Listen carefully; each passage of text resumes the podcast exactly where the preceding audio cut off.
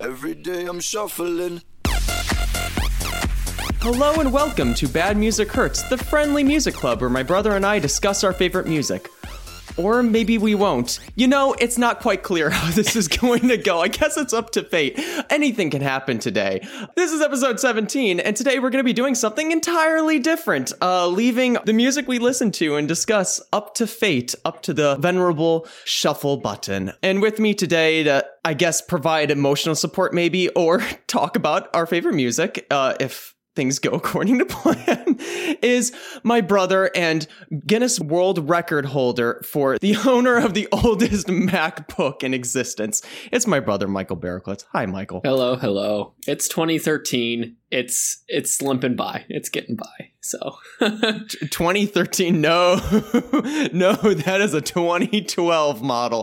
I got news for oh, you. Right, right. I bought it in 2013. That's when it was purchased. So you do you do realize in two years, Ellie, your, MacBook will indeed be as old as Ellie from The Last of Us Part One.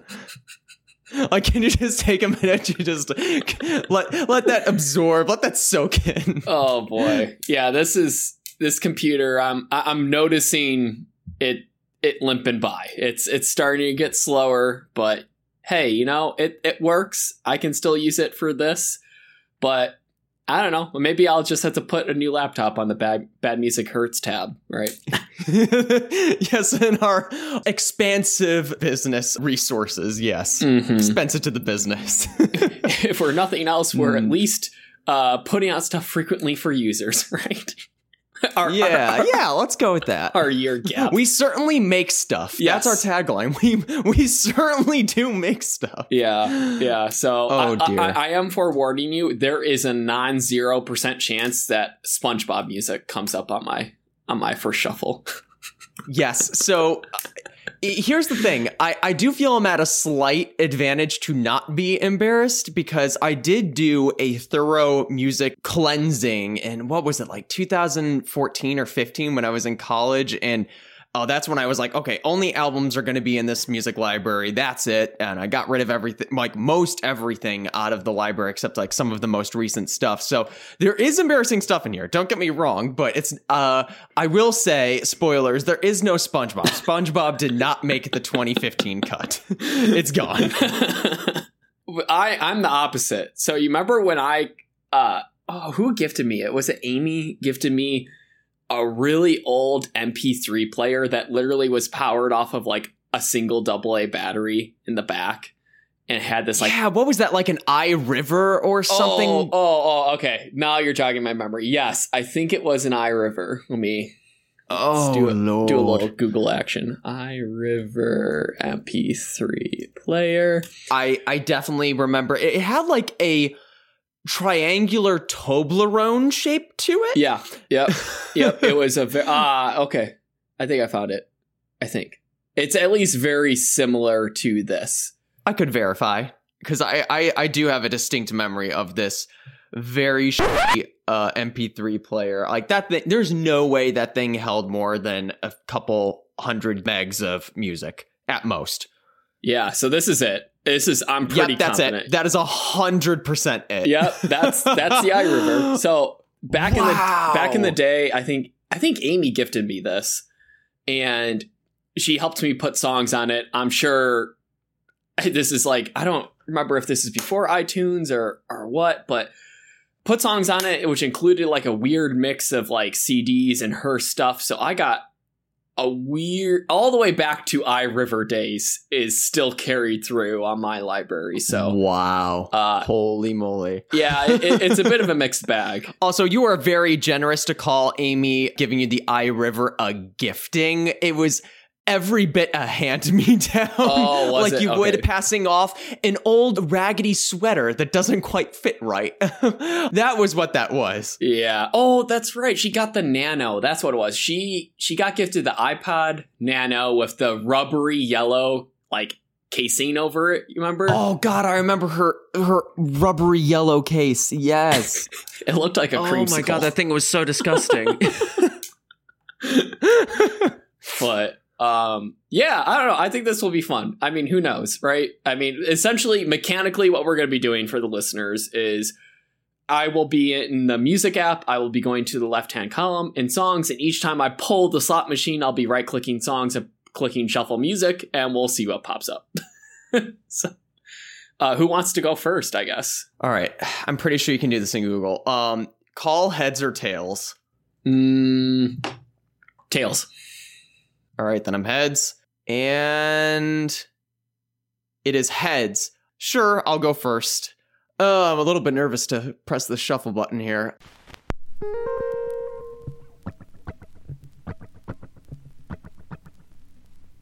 I wasn't afraid,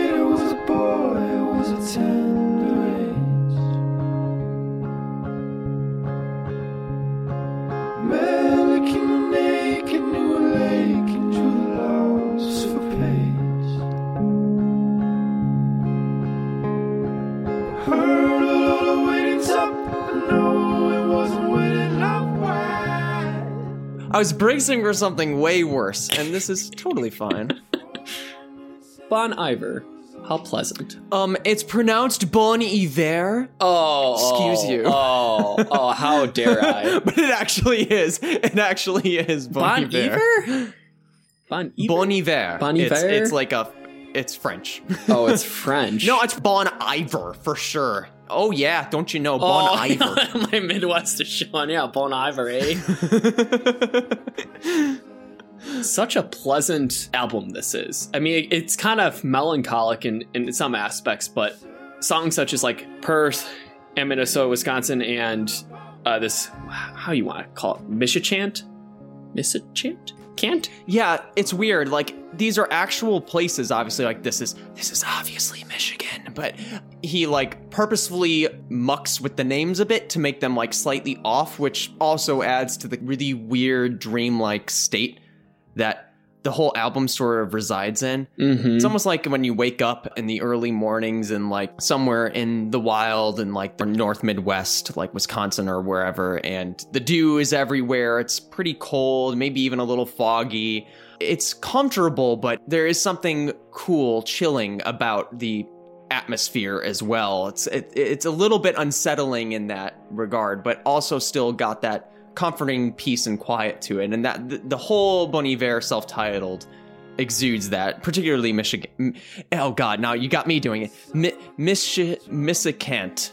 Michicant. Michigan? Yeah, Michigan. Michigan? I say Michigan. yeah, I say Michigan. God, we both we both went for that low hanging rotten fruit. So I mean, I think you nailed it on the head. I mean, it's it's very it's very upper Midwest where I mean the environment is very very harsh. Where I mean, up in Upper Peninsula Michigan, they don't typically break 60s until even in May. It's freezing. It, it like the water maintains 40 degrees even Lake Superior in May, and it's still chilly. Like there's a lot more seasonal latency and inertia in winter uh, for the upper region. So your point like the environment has that cold aspects but i mean everyone in the upper midwest tends to be really warm and welcoming and all that. I mean that hence the, the phrase midwest nice right? So Yeah. um yeah i know. I'm looking at their album art right now too and it i really like the the artwork done here. It looks like a watercolor painting Well, it's beyond that. It's got a 3D element to it. There's like little model trees and like model paper and things literally peeling away from it. So it's got depth and character to it in the same way that you would from a good oil painting, but like there's literally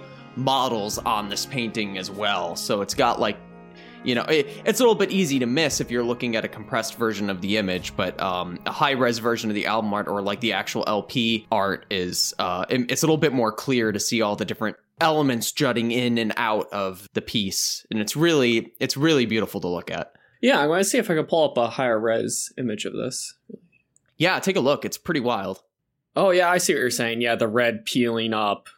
Kind of looks like um a little bit of a collage in that sense. Yeah, you're right. It does have some 3D aspect of like little like toy miniature trees, like you're saying, like you would almost see on like a little miniature train set, right? mm-hmm. It's kind of what it looks like. That's kind of neat. I didn't. Yeah, you're right. You can't tell that in the mini player in the music app, but on this higher res, you can definitely see those 3D aspects, even down to like the the snow little balls down in the lower left too.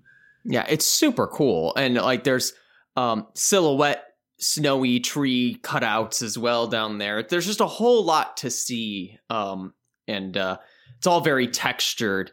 And it's very uh dreamlike in that if you actually look at the perspective going on here, like none of this actually makes sense like structurally. Mm. Um it, like this this wouldn't be able to exist this sort of layout here like there's a house in the upper left and another house like in the center and like that that wouldn't quite work from because they're like both from different perspectives but as a whole the whole thing seems to make some weird like dream sense uh you get the sense that if you were in this place and you tried walking you'd be walking in that like really slow you know fever dream style walking where you're not even moving necessarily where you want to move. Again, it, it's weird. It straddles that unsettling and like comforting and peaceful fence like perfectly for me because it's it, it has its feet in both sides. Yeah, you're right. Because even in the upper left right here, almost is like there's a mountain range just like floating off into the distance. Yeah, none of it actually makes sense. Uh, it's just like there's little pieces that are consistent, but then all of the pieces and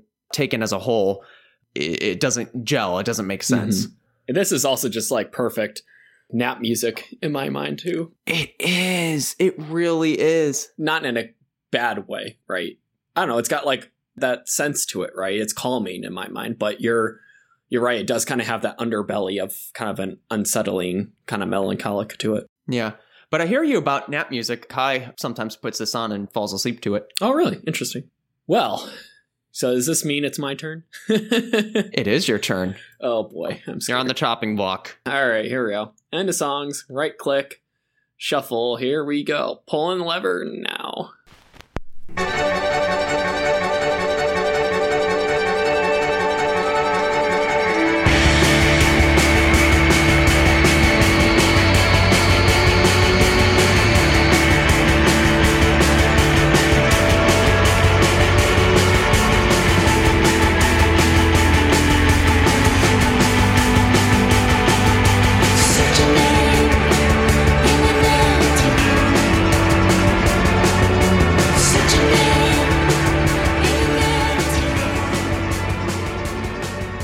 God, that violin. Yeah, no kidding, right? Going in.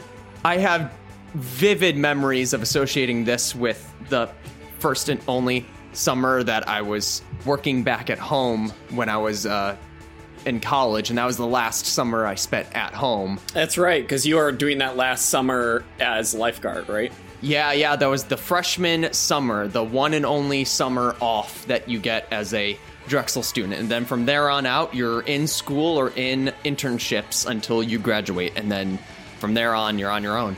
But yeah, I got, I, uh, maybe legally, maybe not. You know, uh, no one can prove anything.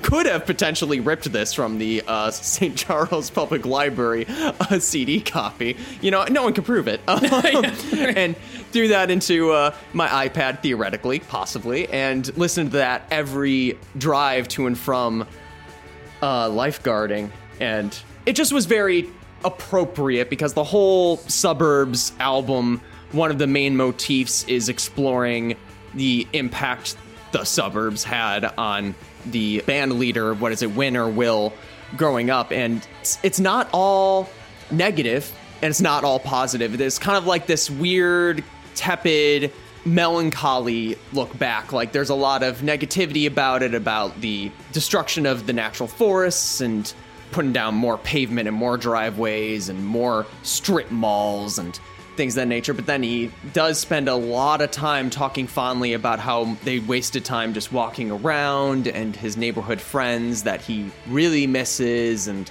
all of that. And I had a lot of similar thoughts after being in the city for the first time on my own for half a year and then coming back to this, you know? It was um a very formative time. I like hearing that perspective. I I think you have a unique one, right? Where, I mean, we both grew up in the suburbs of Chicago, right? Far west suburbs, like an hour away. And then, yeah, being dumped into Philly then for school, I can imagine coming back was kind of like a kind of that welcome feeling of like, ah, like, yeah, to your point, it's the suburbs are ugly. we got stroads, is what they're called, like the street roads, strip malls, and it's just like the, what they call the sprawl. Like it's objectively garbage and ugly, right? But to your point, like there is some comforting nostalgia to that in the sense of like, oh, that's what we kind of grew up with. So there is kind of like, oh, I'm back home. I'm not then in this big grand city. So that's it's interesting to hear your perspective on that. I I never knew that. This album for me is, I think, even more and more relevant in the sense of just I think more people our generations are getting more just like skeptical of expansion and building progress because our generation just sees the stark contrast of you have articles saying, oh, we got limited water resources that people are just ignoring and yet still building, right? And I don't know. I think this this album always makes me think of that. It's like that struggle like I think I think humanity will have in the future, right? Of our economics are predicated on growth, but we live in a finite world and how we juggle that with kind of the sprawl. And yeah, it's interesting. Uh, Maybe economics will pivot to a more like quality centric economy where we make things of quality as opposed to just making things to make things, right? So, Yeah, that's a very interesting point about the uh, quality aspect because I feel like the suburbs does like it's not a focal point, but it is definitely in the fabric throughout the entire record. Even the cover, it looks like there's a cheapness to it, like it's a color uh, newspaper dot print. yeah, It feels like it immediately belongs in the trash. Like the color's off, even like it's color ink cartridge is running out near the end. Yeah. of printing out the right side of the album. And that's why the whole bush is red. So the whole thing is just cheap and disposable. And there's Mhm. that feeling that a lot of the houses they discuss are cheap and disposable as well, often just called houses instead of homes. And that's an intentional lyrical choice. And Mm, yep. it, it permeates the entire record that feeling of disposability and Yeah. frivolity. Exactly. I mean, like that's that's the whole reprise of the album, right? Sometimes I can't believe it. I'm moving past the feeling again. I like how it's general. What he's describing there is the feelings of both. I don't know, kind of cherishing that experience of those suburbs, but also that like it is a bit unsettling because you again have that dichotomy of well, I, I know that there's harm to the environment and the resource consumption and what like it's kind of ugly and it like kind of to what the the co-singer is like saying in some other songs here like i wish someone would just shut off the lights like right? So i i, I really like that theme and that discussion that they kind of play with in this album for sure I would like to think that we're not done talking about the suburbs. I did write about it, and it's one of the worst things I ever wrote. and I know you've been wanting to talk about it. Specifically, you've been trying to get Amy to listen to it as well. Yes. So I'm I'm I'm hopeful one of these days we'll be able to have a thorough discussion on it with Amy on because I would love to hear her perspective on this because I mean obviously she grew up in the suburbs like both of us, but uh, I do feel like she has a special relationship with the suburbs just because she caught the tail end of like a really tight knit neighborhood Mhm. before that sort of disappeared and we moved the, shortly after i guess it was destroyed by people moving out or just relationships changing. But there's like that critical influx point where everything sort of was right and all of the kids were hanging out and really enjoyed each other's company. And it was just a really nice time. Like there was like ghosts in the graveyard and Mhm. tag and stuff always happening there's always something going on in the neighborhood so ah yeah i feel amy's got a special Mhm. uh, perspective that would I think really bring some thoughtful insight to a listen to this with us. But I agree. I agree because, like, thinking back to that too, it kind of reminds me of what we were talking about Vide Noir, right? Where I was saying Vide Noir is kind of a taking the world of the '90s tech, right, and kind of throwing on a veil of nowadays skepticism about technology, right? And it's kind of you get this kind of like tension and juxtaposition between the two, where you have this like kind of VCR kind of CRTV feel, right, to that album where it's like, oh, this feels 90s tech to me based on how they produce and mix it. But it's with that overlay of this kind of skepticism, right? Where traditionally, like when I think of the suburbs, I think more of that 80s, 90s era where it's like technology's optimistic. Humanity's kind of like looking forward to the capabilities and what it can do for us and and it's like just the right amount of connection, right? Where ah, you you have to go out to your point, ride bikes and play around to meet up with other kids in the neighborhood and everything like that. It's just it's a bit different, right? World's changed. Not saying that what the change is for the worse. It's just I, I think that's what I think about a lot with this album is kind of the 80s, 90s, like, oh, I want to go play with our neighbor. Well, let's just hop on the bike and go out. Like, tech pessimism is a huge part of the record about like how we're sending email well i guess for the kind of time period this is set in it would be like emails as opposed to text messages but it's just as applicable today with text messages and tiktoks and things about like you know you're doing all this vapid instantly disposable very impersonal weirdly impersonal forms of communication. And like when's the last time you actually wrote a letter to someone? Like with your handwriting signed your actual name to someone maybe even someone you love. When was the last time you did that? And of course then there's deep blue itself which is talking about like how literally the shadow of technology and in a broader sense artificial intelligence is all consuming all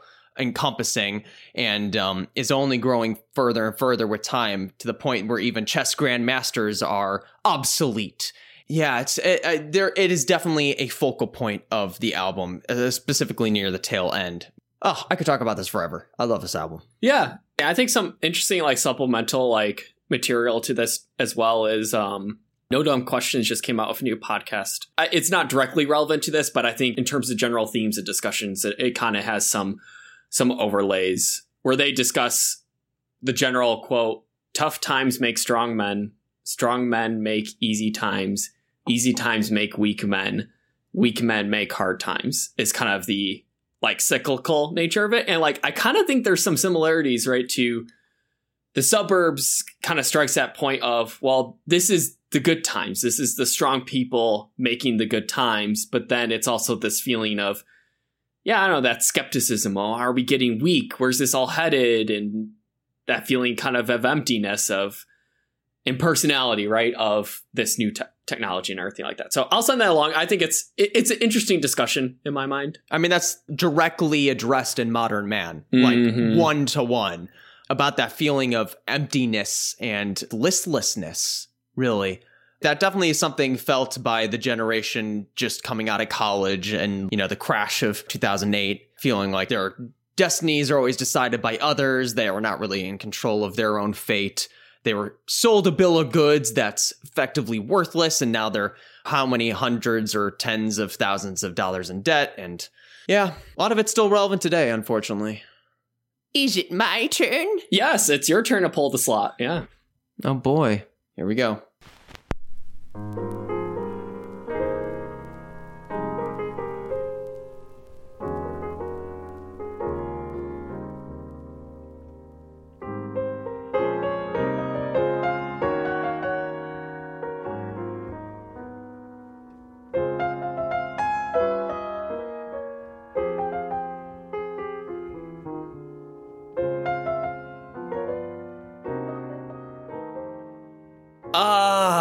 Tony bennett yeah Mm-hmm. And Bill Evans. God, I heard about this through an incomparable podcast. Oh, who was it? Maybe it was Glenn Fleishman. Yeah, it may have been Glenn. I this is this is music that just like calms me. I love this music. It, it reminds me, you know how we're talking like seasonality of music. This reminds me of wintertime. Like I listen to this a lot during winter, like on a long car drive. It's just like calming. Is the best way to describe it.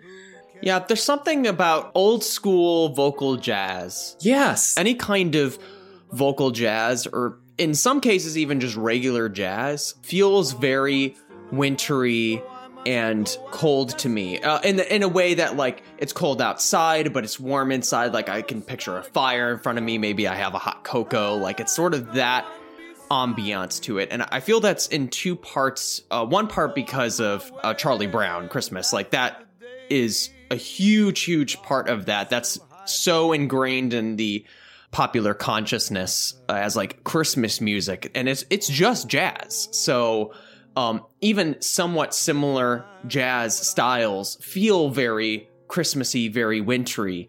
But then also a lot of the classic christmas songs that we grew up on are just vocal jazz. Um, sometimes big band jazz, but that's a lot of the classic Christmas music that we grew up on, and, and that's what this is. It's just vocal jazz. So it is kind of funny that I mean, it obviously wasn't intentional, but that's just sort of the way it's it's morphed because those are the oldies for Christmas that tend to be repeated the most.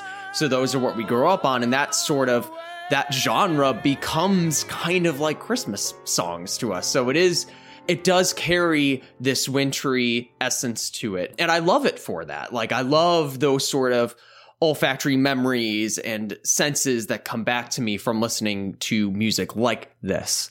Yeah, yeah, exactly. And I, I really like. I mean, th- th- this whole album just has a sense of intimacy to it. Like you kind of feel like you're in a private concert with these two. This is a sipper album. You sit down, a leather couch, some scotch, or some. Oh, it absolutely is. It absolutely is. And I mean, I love the album art for this too. You just got a Tony Bennett Lennon on the piano as Bill Evans is doing his thing. And y- you get the sense, I mean, obviously they weren't recording it exactly like that, but the intimacy that you feel throughout the record feels very much like the cover of the album where they're just there performing together for a short time and and that's it. Yeah, that's a good descriptor. It's almost like you get the sense that yeah, he's not fussing with the vocals. He's a great vocalist, but he ain't fussing. Like he, yeah, it's kind of that informality, right? To it, it kind of has that feel throughout the entire album. That yeah, I'm just leaning against this piano. we'll, we'll get through this. Yeah, and it's welcoming because of that. It feels inviting, it feels approachable, it feels grounded. So it is something that is very digestible and very just human because of it. yeah, I agree. I'm glad we stumbled upon this. I kind of forgot about Tony Bennett for, for a while there, so it's nice to stumble across it again. Yeah, I always bring him back up around Christmas time thanks to the Incomparables uh, recommendation because I really didn't have anything of Tony Bennett's prior. So it is kind of fun to get some historical uh, music in my library. I, I'll never say no to that. And to get something that's you know, not necessarily like jingle bell, jingle bell, but uh, it brings about fond memories of growing up around Christmas time. So it is a nice tool in the tool belt for when the season starts to get cold again. Yeah, exactly. I do believe it's your turn. All right, grab my hand on the handle, and here we go. Chink.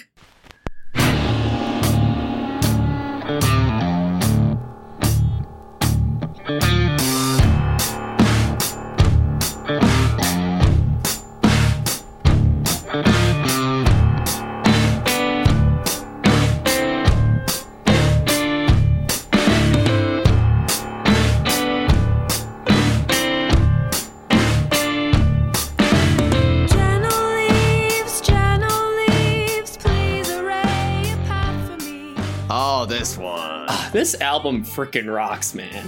They they just jam.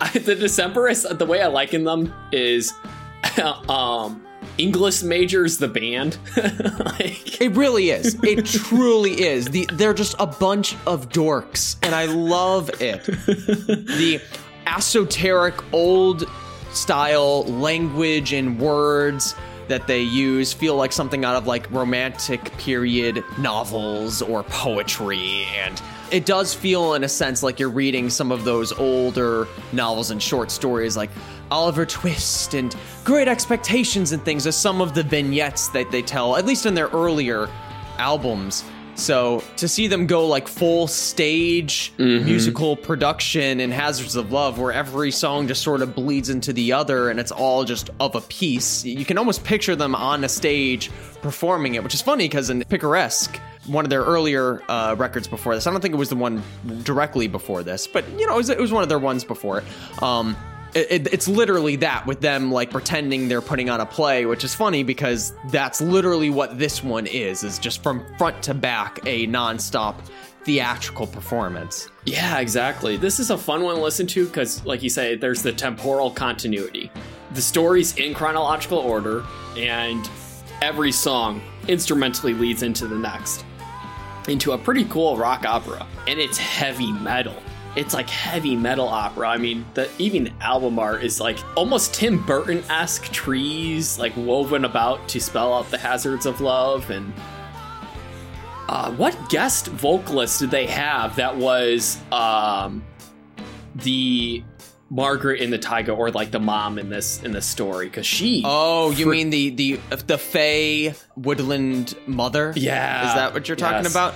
Yeah. All right, I believe it is My Brightest Diamond. So I unfortunately don't know the artist's actual name, but uh, yeah, My Brightest Diamond. She's great, and uh, it definitely brings a gravitas for sure. And, nothing against any of the actual bandmates and their singing, but to have, you know, for a character in this album that's supposed to be so like removed and unsettling and uh, otherworldly to have a guest come in to perform her and oh and have this sort of this this power and this dominance to them uh oh man my brightest diamond just nails it out of the park because it she's car- the way she carries herself you know she's got the grace, this fey queenliness about her, but she's got this firmness to her that that makes her deeply unsettling and uncomfortable. Like you would not want to be at night in the woods meeting this queen because she she just as soon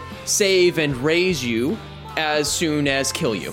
Um, you very much get that sense from the way that she performs this role. So and it is it is a performing a role the way that the uh the whole album is structured it's just so theatrical it's great Yeah, I agree.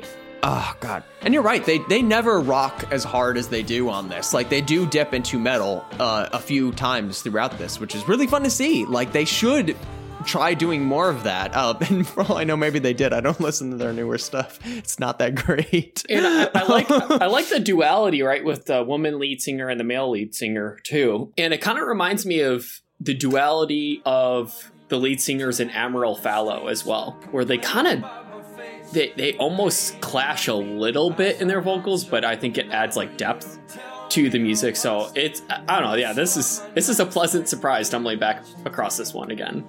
Yeah, but I, I 100% agree about like, I don't want perfect singers. Perfect singers are boring singers. What makes combinations of vocals fresh and interesting is the imperfections, is the things that makes them kind of weird or quirky. Like, classic example is Crosby, Stills, Nash, and if you want to include Young, go for it. Like, uh, some of them sing very oddly and like they do a good job at it but their voices individual voices are a little bit strange but something about all of them together it's better than the sum of their parts like it elevates them into this new sonic thing and to a lesser extent that's also with like paul mccartney and wings. Uh, linda mccartney is not a great singer. Boy howdy does she not a great singer. But that that weird usually off-key vocal does fit really well with paul. So like it does make this really attractive sound to it uh, on the studio releases. So it i love the imperfections. When they're done right they're so much better than like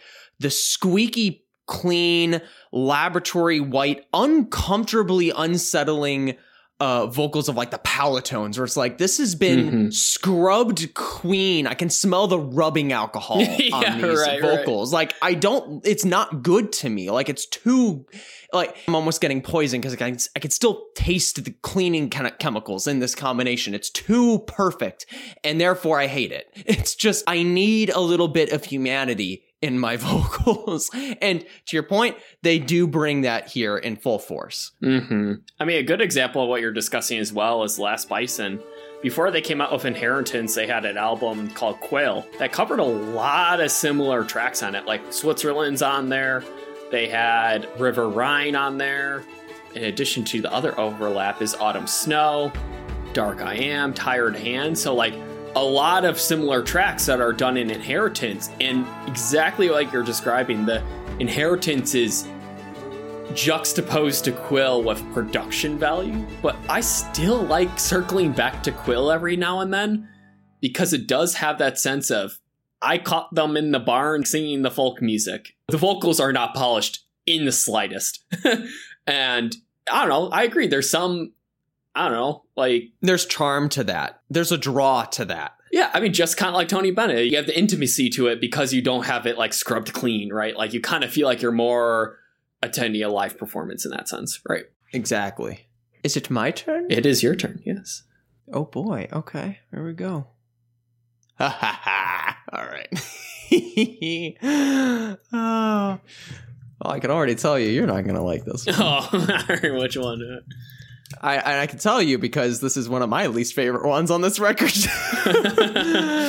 okay, here we go. Just give me a minute.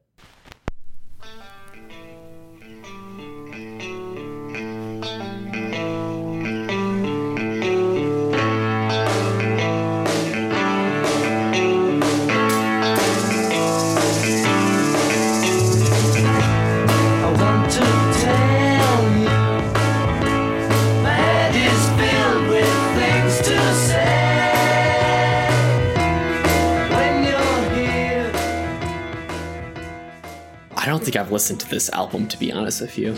You really sh- Revolver is arguably the best Beatles album. Other people say the White Album, other people say Sgt. Pepper's, but it Revolver's really good. I just don't know if I can really abide Beatles.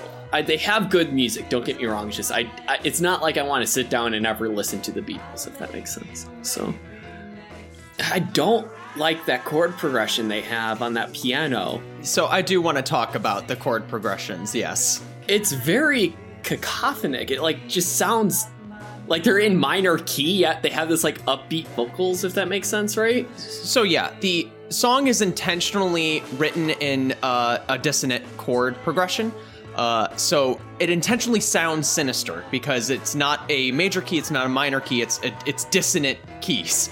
The intention there is to make it unsettling because I mean the whole thing is like I want to tell you about how I'm feeling and all of that because uh, this is a George Harrison song and he doesn't get a lot of songs on the album on the Beatles discography because you know it's usually the Paul and John show, um, and then George is over here writing music or trying to write music and usually not given the light of day by uh, Paul and um, John. And Ringo's along for the ride. He's always just along for the ride. He's going to be over there doing his job and then going home. But uh, George definitely strove to try making his own music on the band and kind of you know, never was really given that fair shake. And you'll see that reflected in a lot of his songs that he was able to get on, like actually released and finished with the his bandmates. And it's usually uh, a feeling of like, I want to tell you how I'm feeling, like hung up, and I don't know why. Like, eh, it's pretty clear he's not happy even this early on in their um, discography. So it's meant to be unsettling and kind of devilish in that regard. But it doesn't make it fun to listen to. To your point, this is my least favorite a song on Revolver, unfortunately. Yeah, I mean, I get the I get the artsy fartsiness of it all, but it, it does it does still. I mean, I listen to it, and I'm like, yeah, that's the Beatles. like that's kind of how I feel about a lot of Beatles songs. Is I listen to it, and I'm like, yeah, that's that's them. so Uh, I still don't think you gave him a fair shake, but I cannot go to the defense of I want to tell you more than what I've already done about the, I guess, the historical context behind it. Because as just a song, I get what they're trying to do. I get the intention behind it. I get it's intentionally meaning to sound dissonant like this, but that doesn't make it fun to listen to. Uh, so, I like George Harrison's other work. yeah, he he does he does great work. Um, obviously, there's something in Abbey Road, and then he's got his own self-titled uh, double LP, which is great. But um, uh, yeah, th- this is not one of his better tracks, in my opinion. yeah. All right. All right. Yeah. Okay. So my turn to hit the shuffle. Yep.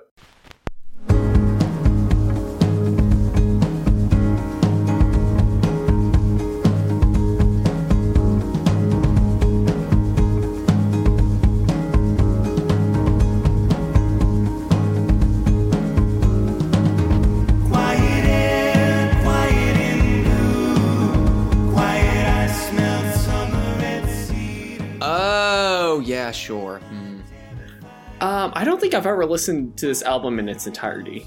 I, I have trouble getting past the first couple tracks. Yeah, this is one of the better tracks on the album, though.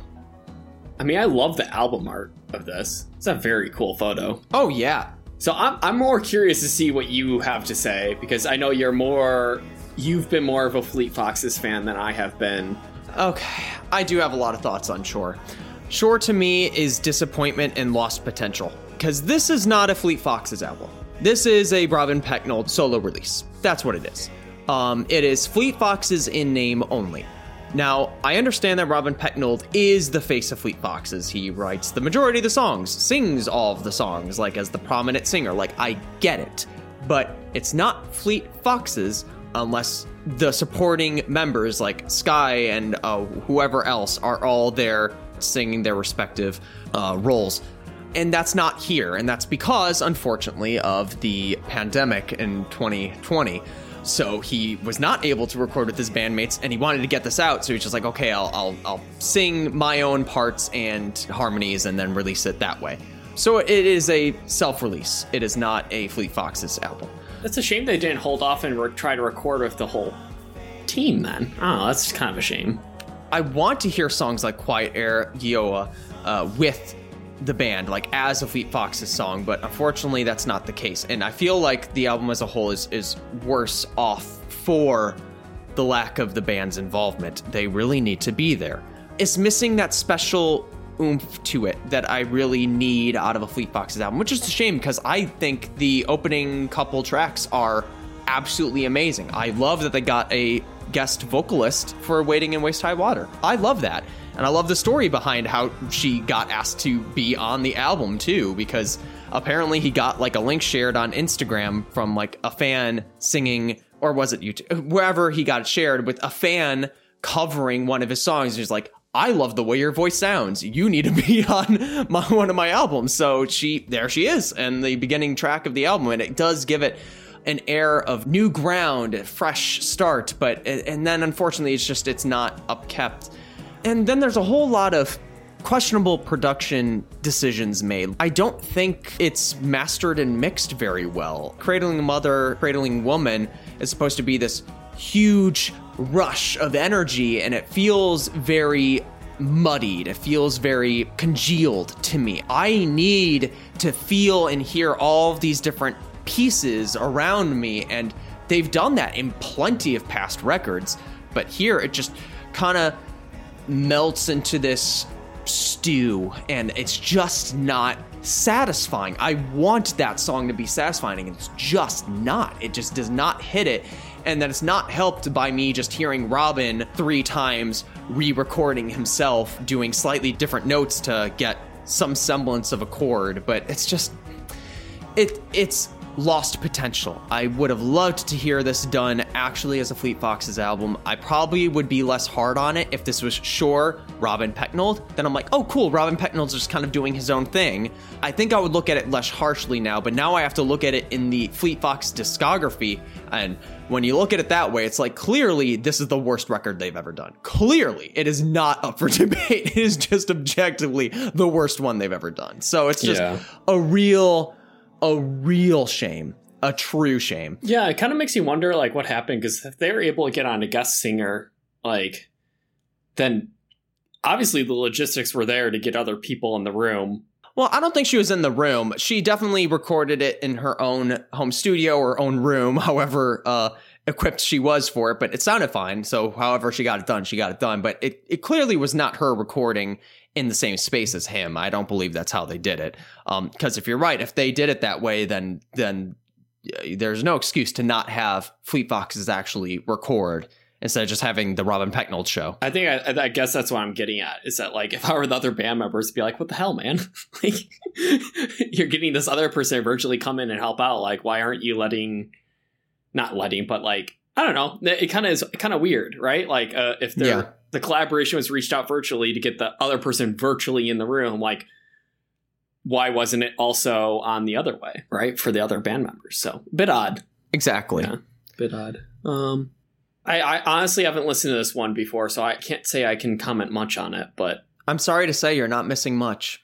yeah, I don't know. I I always like started it, and I don't know why. It just I kind of lost interest and kind of went to other stuff. I don't know. I, Yeah. I I really don't have a concrete reason to say why I haven't listened to this all the way through.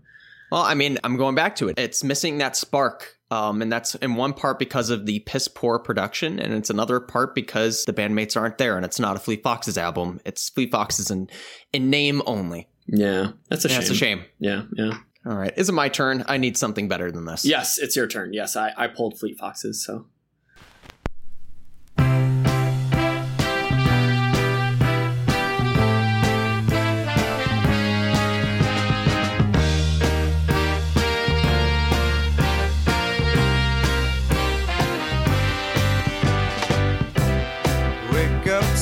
Sunshine. Open up your sleepy eyes for me. okay. I'll take it. Ah, yes, Chicago. So, Chicago reminds me a lot of like Nisita oldies, right? Saturday in the park, feeling stronger every day. 25 or 6 to 4 was always on the radio when we were up at our aunt and uncle's. It's. I don't think I will ever, in my commute or day to day, be like, you know what I feel like listening to? Chicago. Chicago. Yeah, like, I don't know. It's That's the move today.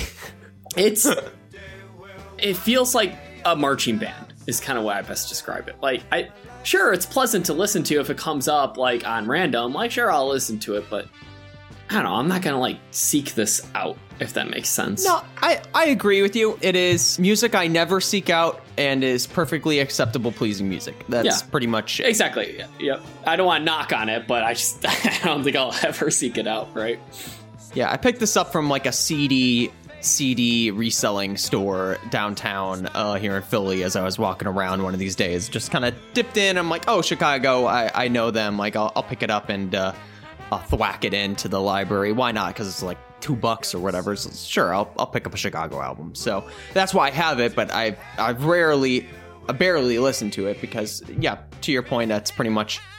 That's pretty much uh, where I sit as well in terms of you know, it's fine when it comes up, but it's not something I seek out. But I do get that Nasita, you know, vacation memories from growing up. Uh, you know, we're going up to our aunt and uncle's place in Wisconsin and just kind of lounging about as the parents drink cases and cases of Coors Light as we're swimming in that definitely not clean pond.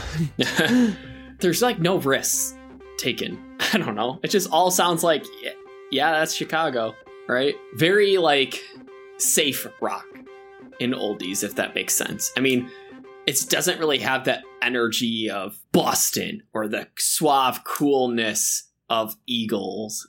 I get it, but to Chicago's defense, I mean, I think that's in part because of what Chicago is. It's not a set band. Chicago's like an umbrella term, and they bring in different artists or other artists come in and out to perform on Chicago two, three, four, five, six, whatever. Like they've they've been releasing how many records throughout the years, but like I'm not sure how much artist carryover there is from album to album. So they are trying new things with subsequent albums depending on like who actually is on. But i don't know if that's even still going on. I don't know to the extent that was done. I don't know if it was something like oh chicago chooses you or you volunteer to be in chicago. Like i i'm i'm true truthfully i don't know the details of that. But i do know that it's not just like five guys in chicago. It's it's chicago's like that mantle assumed by whoever happens to be on for that album and then you know they either stay or they go. So that might be part of it but i would assume and hope that like the later on releases when they have like an entirely different cast of uh, players that you'd get your variety. But certainly just concretely focusing on chicago too there's not a whole lot of risks taken here. It's very serviceable. Yeah. It's also got a lot of tracks for an hour and eight minute album. It's so long. Yeah. Why does it have to be so long? I do not want to listen to Chicago for an hour and seven minutes. Get out of here. Yeah. No. 20 tw- tw- whole 23 tracks worth, right? So, Yeah. God, no. It's way too long. Yeah. No, sir. Your turn. all right, time to pull a slot. Yeah, we, we, we need to land on something better here.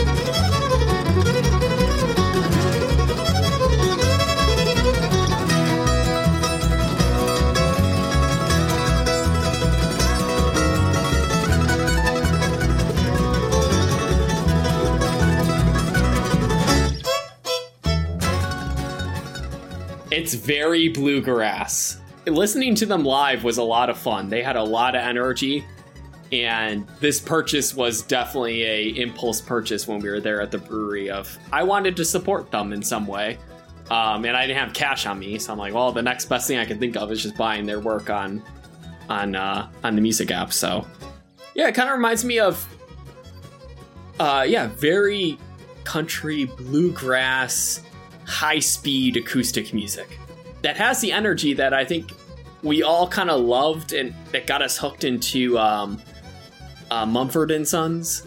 It kind of has that energy to it with more of a southern twang, and that's that's kind of why I still like it. But yeah, let, let, let me know.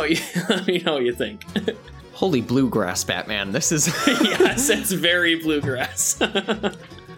I'm just. I got my uh, uh, saber here, cutting through all these uh, forests of bluegrass growing all around me as I'm trying to whack through this. you have expect there to be like a 300 pound man in the back of a giant jug that he's just blowing on to get the hoot hoot sounds, right?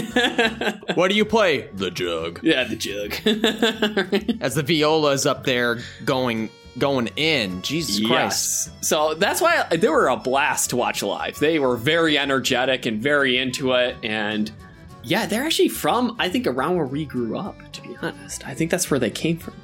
Uh, So I was like, oh, you know, like, I, I kind of feel like supporting them. And I don't like everything that's on their album. Everything they played live was awesome. But occasionally it is kind of fun if this pops up when I'm shuffling my music. I do like listening to them because they do have that energy that I do enjoy of kind of that bluegrass music. This is super fun. Um, I don't really have any bluegrass. The only bluegrass I have is, funnily enough, basically the exact same scenario you mentioned, where there was a band playing at Rittenhouse doing bluegrass, and I was like, hey, like, that's fun. There's some people out here playing some fun music, and they got some CDs out. Like, I'll throw them, what was it, even five bucks? It was, it was nothing for a CD. Sure, I'll get it. And it's got some, like, it spans the gambit. Uh, there's a Johnny Cash cover, but then there's like standard bluegrass tracks of their own and all of that. The White Cheddar Boys, The White Cheddar Boys.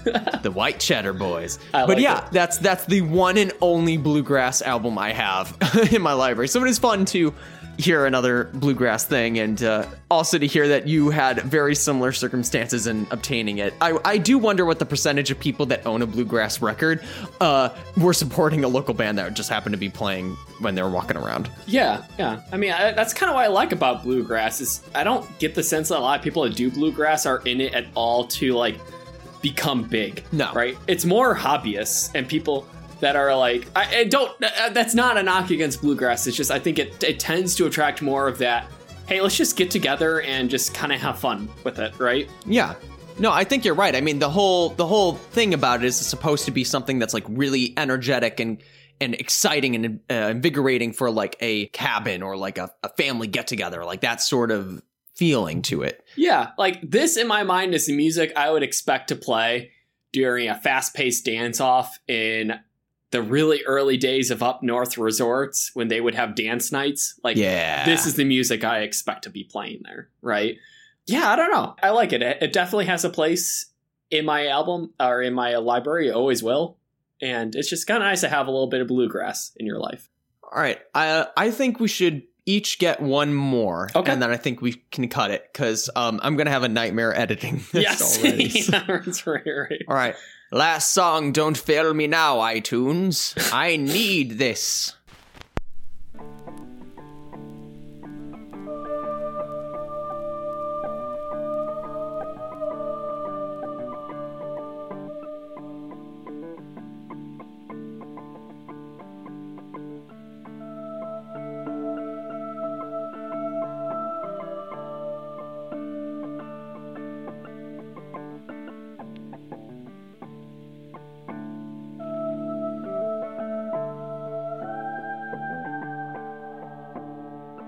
Okay, um, I have to admit something. I haven't listened to everything in my uh, my uh, library. This has been on my list to listen to for three years, Oh, wow. four years. I have not heard this song before, or if I have, it was once as I was getting like halfway through an initial listen and then not finishing. But um, this was ah, God, I'm trying to remember the exact circumstances. I was listening to a record and Kai was like, "Oh, this reminds me of um, Nico," and I looked up uh, one of the songs that he recommended, and I was like, "Oh, Chelsea Girls." Like, yeah, no, this is kind of interesting. It, it reminds me of whatever other artist I was listening to at the time. So I snagged this up with the intention of listening to it, and I never did. so it's just here sitting in my library, and the other O is that this is eight minutes. so Oh. um, I we probably don't have time to listen to this whole thing, both of us. But 1967. Oh shit. Okay, so this is old. yeah, this is old. No, maybe this is just bad music hurts homework for us both. Well, I have nothing to say. I don't either. I, gonna take that as homework. Other than I am ashamed that I have not yet listened to it. I'm sorry, Kai. Uh, I'll do better. Yeah, I have it on mine surprisingly because I think you sent it with some of your stuff, so um, I could I could listen to it as well. Hmm, there you go. Huh. All right, last last poll. Chelsea girl, I'm sorry. I'm sorry. All right, Michael. Hopefully you don't have as embarrassing a pick. All right, come Uh, on. Gary needs a new pair of shoes.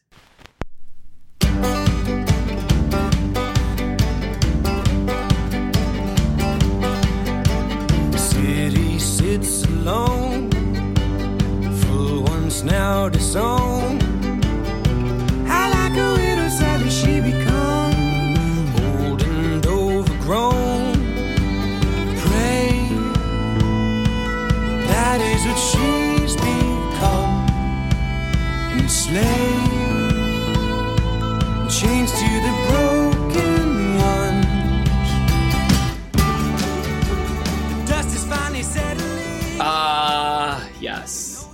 All right, this is a good one to land on.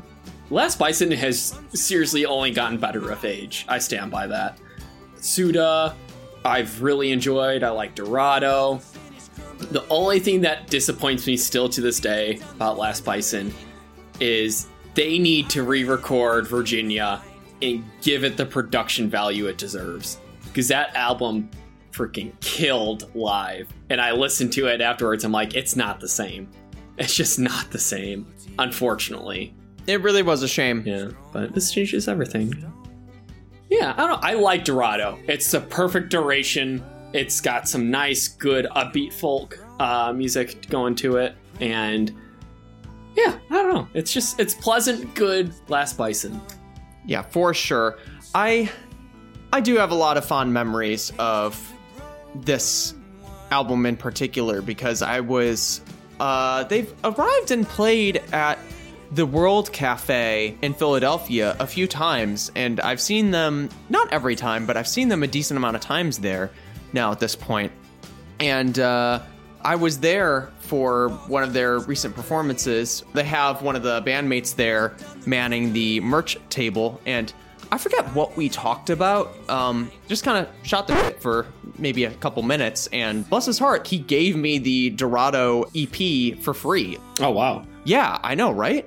So insanely nice band, insanely good memory, and to your point, yeah, they always, always put on a good show. And I think that time I saw them, that was when um, Suda was Yeah. new. So it was like a very trimmed band. Like, what is it? Just the three of them then at that point, I believe. Yep. And even then, they still they still really put on a fantastic show. So they know what they're doing for sure. Um, and I was worried about it too. I'm like, oh man, all of the past band members, like that was where the energy was, and I was mistaken. The energy is with everyone, and it just changes, but it's still they still bring it. Oh yeah. To your point, I remember seeing them after Inheritance with Amy when she owned the condo downtown. Actually, no, this was after Virginia. I think we, yeah, it was after Virginia we went to see them, I believe, because they were pr- playing Virginia music, and it was like uh, one of those bars that has like a stage, and the stage is a generous term. You take a step, and that's the stage. Yes. So one of those, and it was all standing seating, and the room couldn't have any, been any bigger than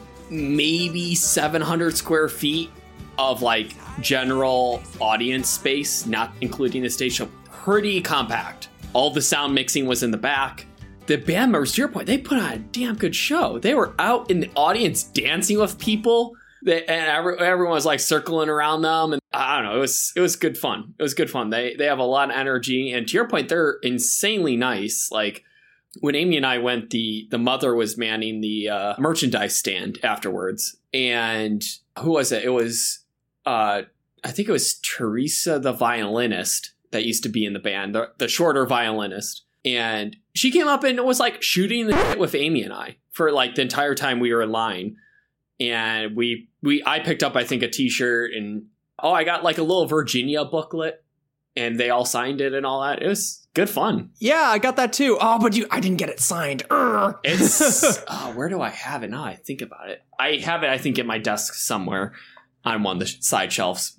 But um, yeah, it was good fun. I, I agree. They they put on a great show, and Dorado is just a great EP that has just that that energy, and I really like the ending too. You are the only one. It has a lot of good oomph to it towards the end, and then they end on a very nice, sweet note. So great album overall for sure. and a great song to end on, I think, for our Mhm. little uh, music roulette we have going on here. I didn't know how this would go, but I think for as little prepared as we were, I think this went pretty swimmingly. This was a lot of fun to listen to stuff that, uh, in some cases, I wouldn't have listened to otherwise most of the time, and in Nico's case, that I haven't listened to yet, and I am ashamed. Yeah, exactly. I think this will be fun to kind of rediscover our libraries in a sense, right? Because we've both built up a large library and backlog of stuff, and inevitably stuff gets missed for listening to. So it's kind of fun to see, like, oh yeah, maybe I should try listening to Shore all the way through. And hey, I I've seen this Nico album. I've never poked around in it, so maybe I'll I'll go poking around in it. So Exactly. No, I, I don't know if you necessarily need to listen to Shore all the way through, but that's just me. Uh, but anyway, thank you, Michael, for uh, hopping on to do this with me. And hopefully, after a few more quote unquote actual episodes, we can return and do something like this again. yeah, I think it would be good fun. I agree. Yeah. And uh, thank you, listener, for tuning into whatever the hell this was. the songs and uh, things we referenced throughout the show will be linked in the show notes. If you don't know where the show notes are, they should be viewable in your podcast player of choice, though not all podcast players do. So you can always find those notes on our website, badmusichurts.com. That's hurts like the car company or hurts like it hurts me. They both work. Um, this name is terrible, but we're stuck with it. We have it now. It's we ain't changing it. And um, thank you for listening. We hope to see you next time, and take care.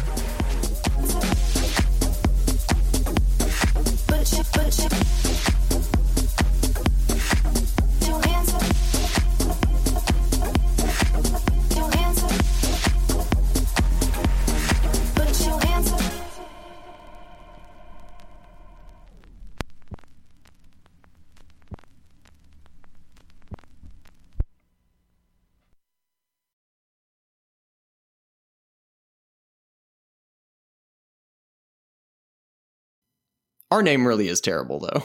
Oh, you're not a fan of the name?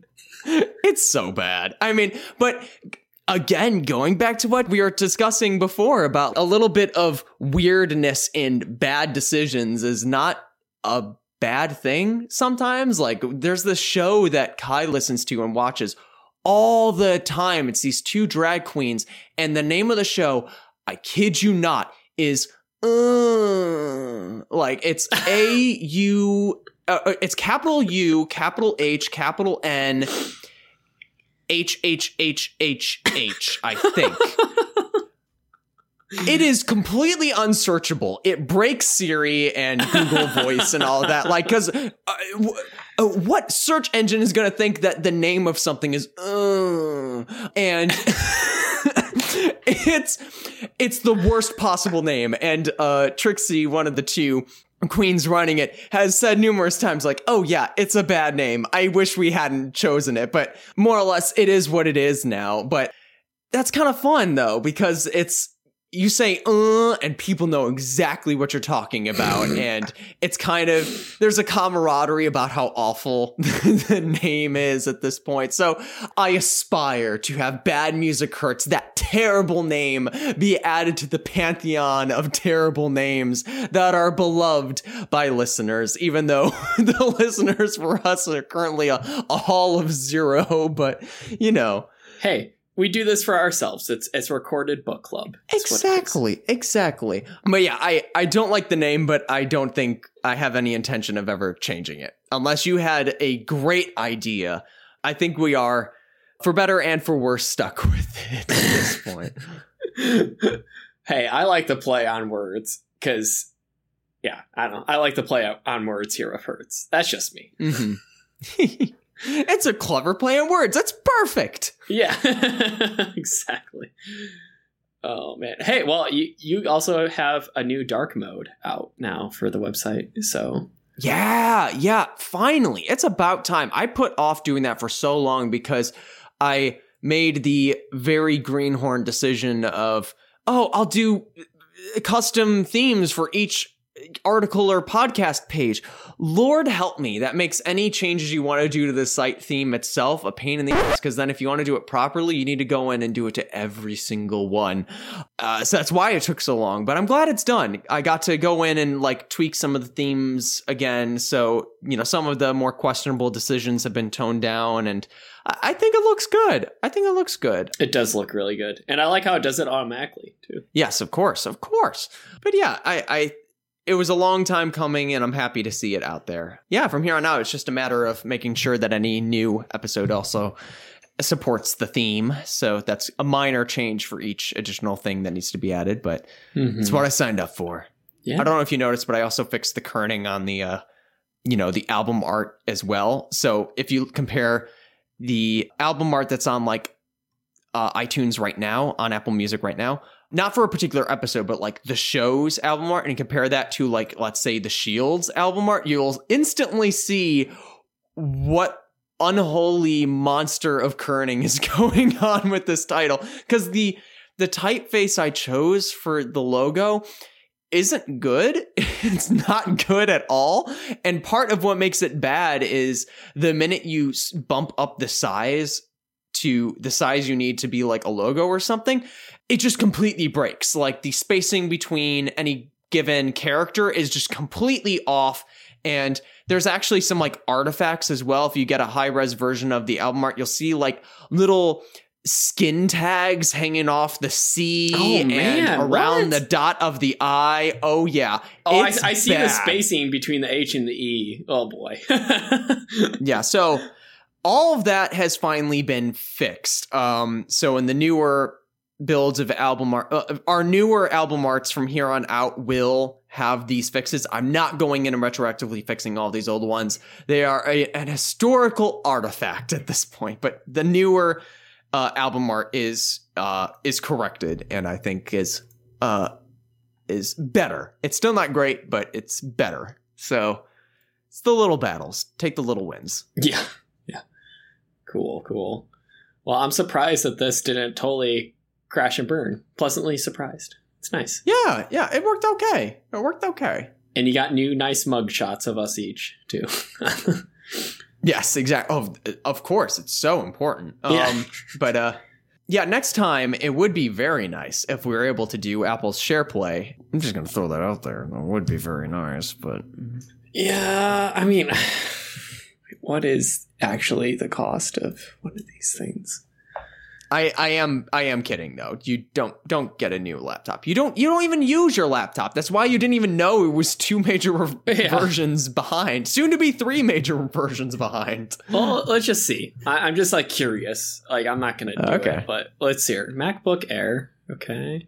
It's a grand. Oh well, I mean, it's like a new phone. I mean, I, my phone was a grand, so if I got another laptop, it would be an Air because I don't need the Pro anymore. Yeah. Exactly. Um, So what you're saying is it'll be about another grand. yeah, it'd be about another thousand. About another thousand. That was it. That was it.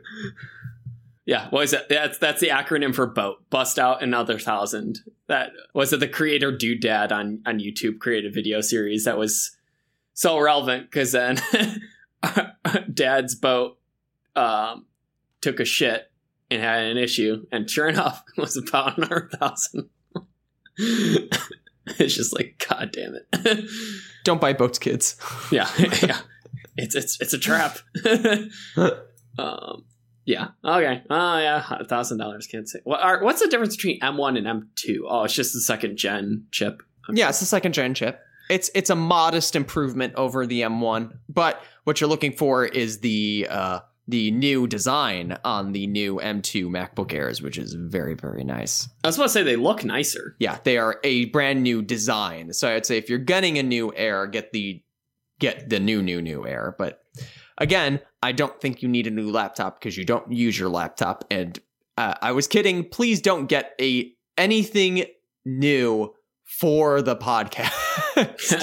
I like though what they're doing. How they're it doesn't come to this like taper razor edge anymore. It looks nicer. oh yeah, the teardrop design. Yeah, that's gone. Yeah, everything's like boxier. It's got actual like contact pads on it too. From everything I've heard, it it sounds like it's a great machine. And they're back to MagSafe. Like why? Oh, why did they ever depart from that? I will never understand. Yeah, the the 2016 to 2000 like 18 early 19 era Macs are bad. With the exception of the iMac Pro, they were all pretty pretty bad. Um it was a dark time for Apple hardware design for like their Mac lineup unfortunately, but things have been so much better as of late. The new MacBook Pros are beautiful. The new uh, MacBook Airs are amazing. Uh, they're just firing on all cylinders and mostly making good on the previously poor decisions they made um, in starting in 2016. So it's you know we're in a new gilded age. This is cool. They got Touch ID too again. No fan in the air. That's pretty cool. yes, Hmm. fanless all the way, man. Cool, cool, cool. So how was uh how was beach episode? It was great. It was a really nice time. Yeah, it was a very quiet. I mean, it was a what was it a Thursday? So I mean, it was pretty dead, which was nice. Mm-hmm. Um, yeah, pretty quiet. It's kind of funny because there wasn't much of a beach when we arrived. Like it was pretty much you walk off across the boardwalk and there's like a tiny strip of beach and then there's the ocean. But as the day went on, the ocean receded, receded, receded. So it's like the beach grew by like three times by the time we had left, which is pretty cool to experience. And left like wading pools and puddles behind that kids were playing in. So it was just a really nice sort of. It was a nice place. Yeah, it looks really nice. I'm looking at the photos right now too. Where was this again? What what beach location? Uh, Sea Isle in New Jersey. oh, in Jersey. Okay. You guys literally went to the Jersey shore. N- n- okay, first of all, I mean technically correct, but no. there, there is a true Jersey shore which we did not go to, and then there are many shores in Jersey, but not all shores in Jersey are the Jersey Shore. Yeah, there's there's Jersey shores, then there's the Jersey shore. Yes, exactly. you are right that we went to a shore in Jersey. that is a factual statement. Other than that, mm, no.